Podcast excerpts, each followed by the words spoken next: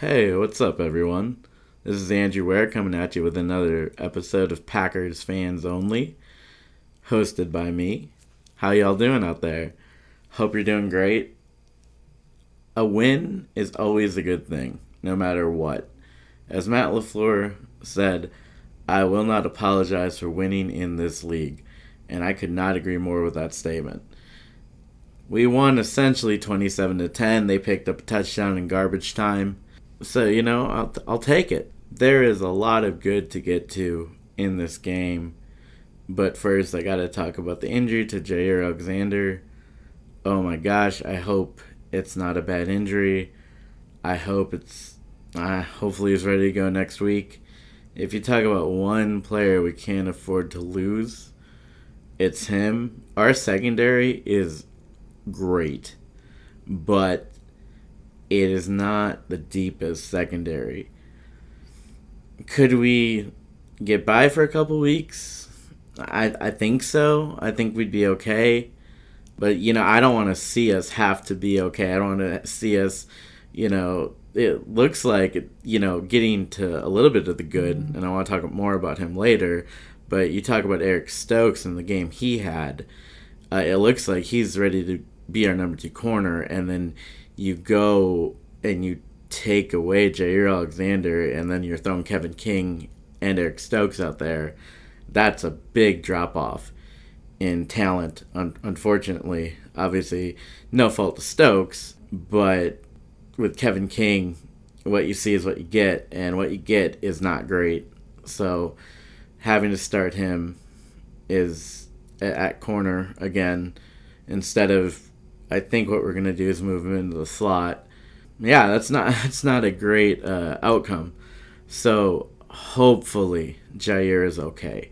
Hopefully they do the test, they do the X-rays, they do whatever they need to do, and they find out it's not a big injury. Yeah, they asked LaFleur about his presser. He didn't give much. So obviously we'll find out as the week goes on. But, you know, Jaire is a top three corner in this league. Yeah, have my homer hat on maybe a little bit for that one, but I mean you can't argue but how good he is and what a difference maker. He is a player on the Green Bay Packers that tilts the field. So to not have him out there would be huge.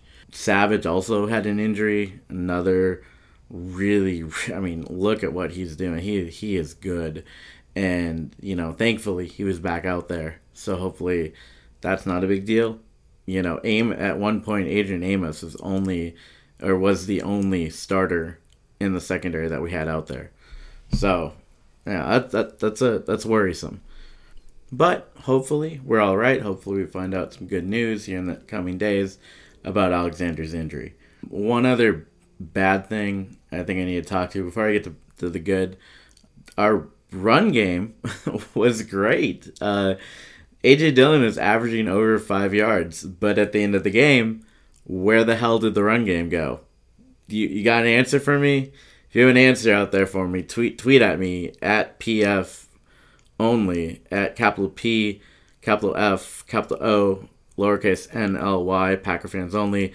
Tweet at me and and tell me where where our running game went. Uh, because it you know it sure as hell looks like at some point we're just padding the old man stats. And, and you know I, I don't I, I don't truly believe that's going on. I know that. But come on now. You got a runner who's averaging five yards per carry and all of a sudden the run game just goes out the window and you're, you're throwing the ball. And that that's just you know I, have said it i've touched on it every podcast so far that we have to run this offense through the run game and when we do that, we will win football games. Unfortunately, at the end of the game, that's not what we were doing. We were passing the ball all over.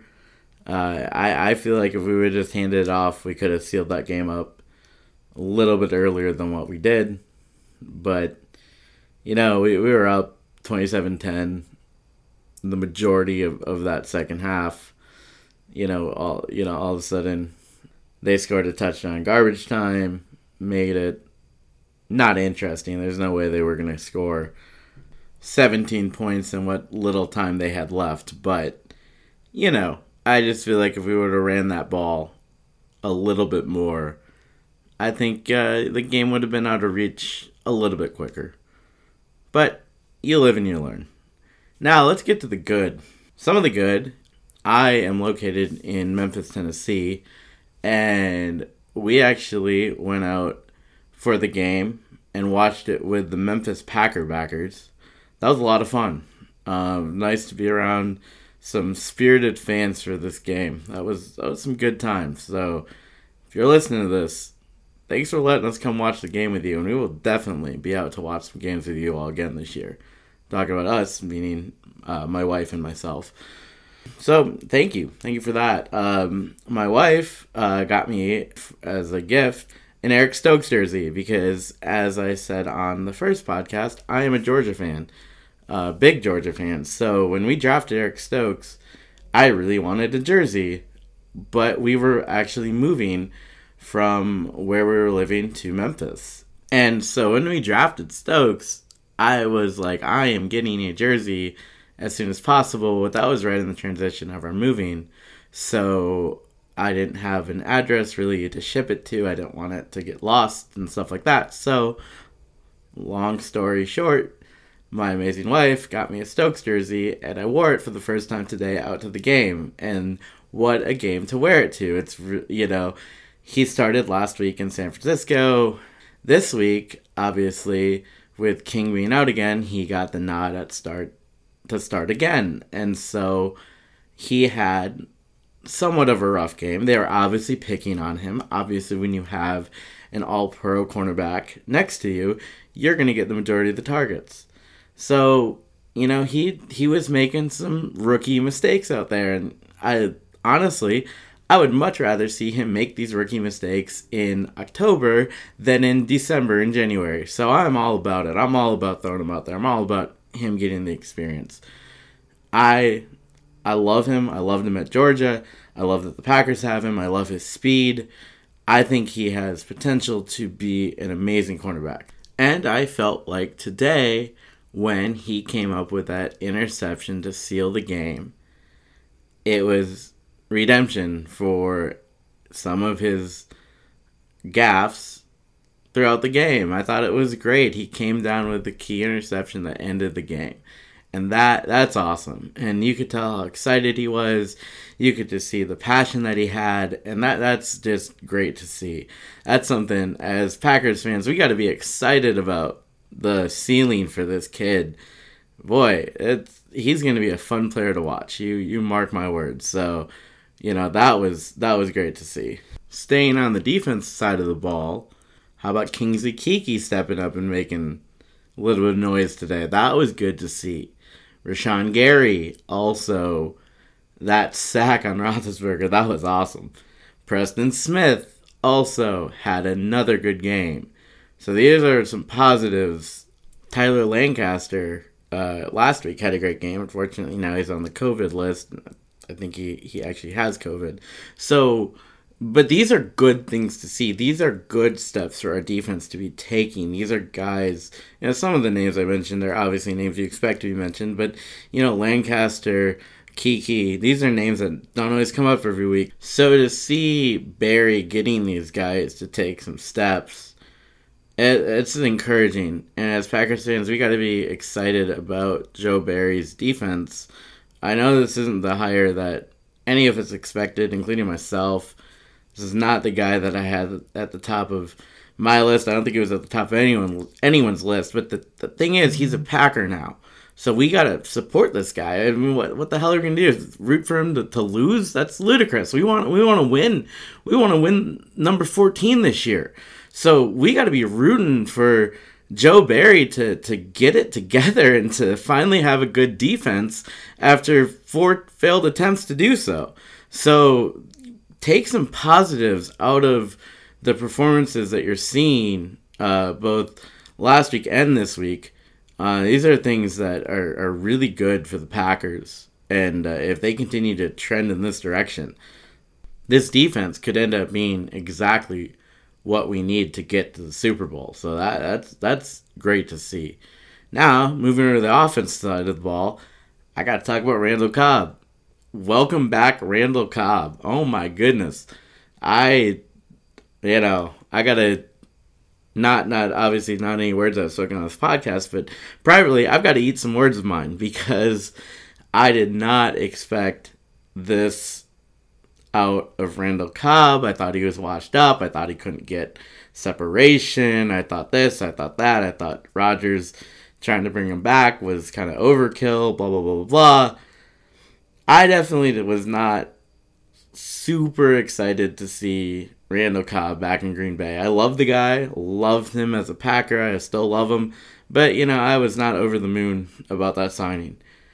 Today, oh my goodness, he proved me wrong in the best way possible. Oh my gosh, what a game for that guy. You love to see it. You love to see that.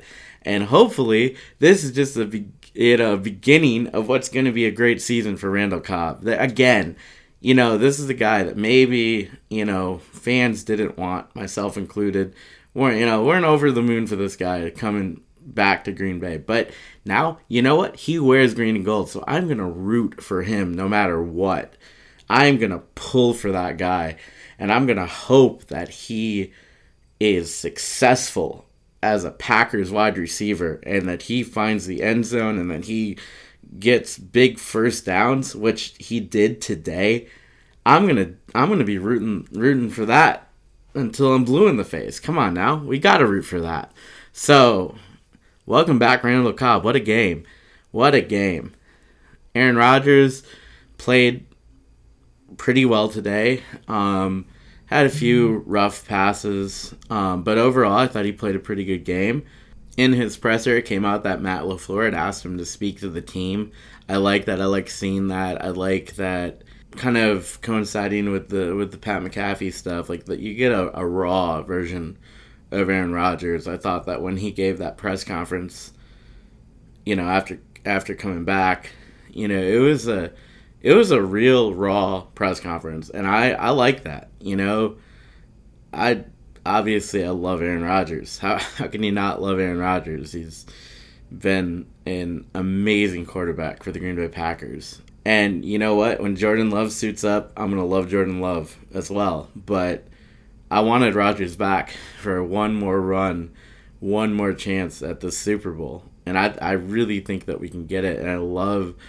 Uh, a lot of people, uh, and you know, maybe this is the first time on this pod addressing a little bit of the Aaron Rodgers stuff through the off season. Obviously, I wasn't recording then, so um, my my thoughts on it. I, I thought that Rodgers had some points. I thought the organization had some points, but uh, what I wanted to talk about was when Rodgers said that the week before training camp, he was 50% there on retirement.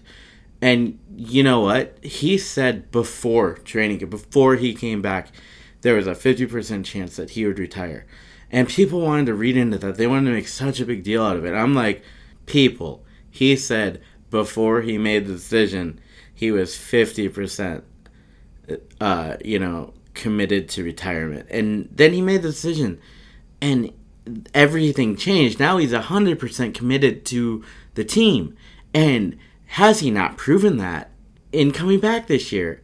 He's coming off an MVP season and you know like you want to attack his his preparation, his headspace or whatever that you know I'm talking about not not Packers Nation specifically, but you know people like Jermichael Finley that I talked about in the last podcast, or you know uh, people the pundits, you know, they, they want to say certain stuff about Aaron Rodgers. And it's not true. I mean, you know this watching him week in and week out. You know what you get with him. So, how can we as a fan base not be excited to have him back, not to not be excited to see what he's contributing to this team, not be excited that we get him once a week in a raw form on the Pat McAfee show, and that LaFleur is calling on him to to step up and be a leader in the locker room. I'm not saying he wasn't like that before, not but but Aaron isn't like the rah rah guy, and he even said that in his press conference. But he has been a, in this league playing at a high level, an extremely high level for 17 NFL seasons. It is time for for LaFleur to bring him, give him the mic and say, "Hey, talk to the team. That's awesome. So that's what we get in Aaron Rodgers. And I'm not saying that Jordan Love um, doesn't have the potential to do a lot of these same things, but Jordan Love's two years in this league. So, like, you have to take a step back, take a 30,000 foot view, and realize what we have in Aaron Rodgers. And I'm not saying you don't. Uh, obviously, I don't want to insult anyone listening here, but you know, you you just you have to ignore all of the voices that are saying different things, and you have to watch him week in and week out, and you know, listen to him. And you what you see is what you get with him, and what you get is amazing. So that's all I gotta say on that. Um, quickly looking at the special teams side of the ball, Mo Drayton has got to work on that right side. I didn't think it was that close, and again, maybe I'm putting on the homer hat. I thought it was pretty obvious it was an offsides call on that field goal attempt. I was actually, like I said, I was out watching it, so I couldn't really hear what the announcers were saying. I could just see that they were showing the play over and over again. So I didn't actually realize until a little bit later that there was like some controversy on that call. I didn't think it was that close. I, I you know, it's kind of funny. I, I was thinking about it's comparable to being in the stand. I was in the stands for the Seattle, the last Seattle playoff game at Lambeau, and that catch to Jimmy Graham that, that ended the game you know, they showed it on replay at Lambeau, and I was like, oh, that's that's first down, game's over, or or whatever. Um, I thought they still had one time out, but I, I can't remember. But regardless, I was like, oh, g- great, that's first down. Well, come back later, and I find out it was a huge controversy, and everyone thought the refs gave the Packers the game, blah blah blah, whatever. Um, I, uh, again today, I just I thought, and the people watching it it with me were like, oh yeah, he was offsides, or they all three of them. So not not he, all three of those players were were early in offsides. So maybe they weren't. Um, I need to go back and look at it. I have looked at it on Twitter. I need to go back and really take a closer look at it. So I, I'll probably talk about that on Thursday. But the truth is that right side, they exploited that right side, and Mo Drayton has got to figure that out. Well, I think that's all I have for today. My next episode will be on Thursday. Uh, I'll be looking ahead to the Cincinnati game, um, which I might be at. So that's pretty exciting. Anyway, thanks for listening. Please rate and review the show on Apple Podcasts. Please follow me on Twitter. I know I said earlier, but I'll say it again now. Please follow me on Twitter at PF only. So it's at capital P, capital F, capital O, lowercase n l y, at PF only, Packers fans only on Twitter. Thank you so much for listening. Carry that G, go Pack, go, and have a great week.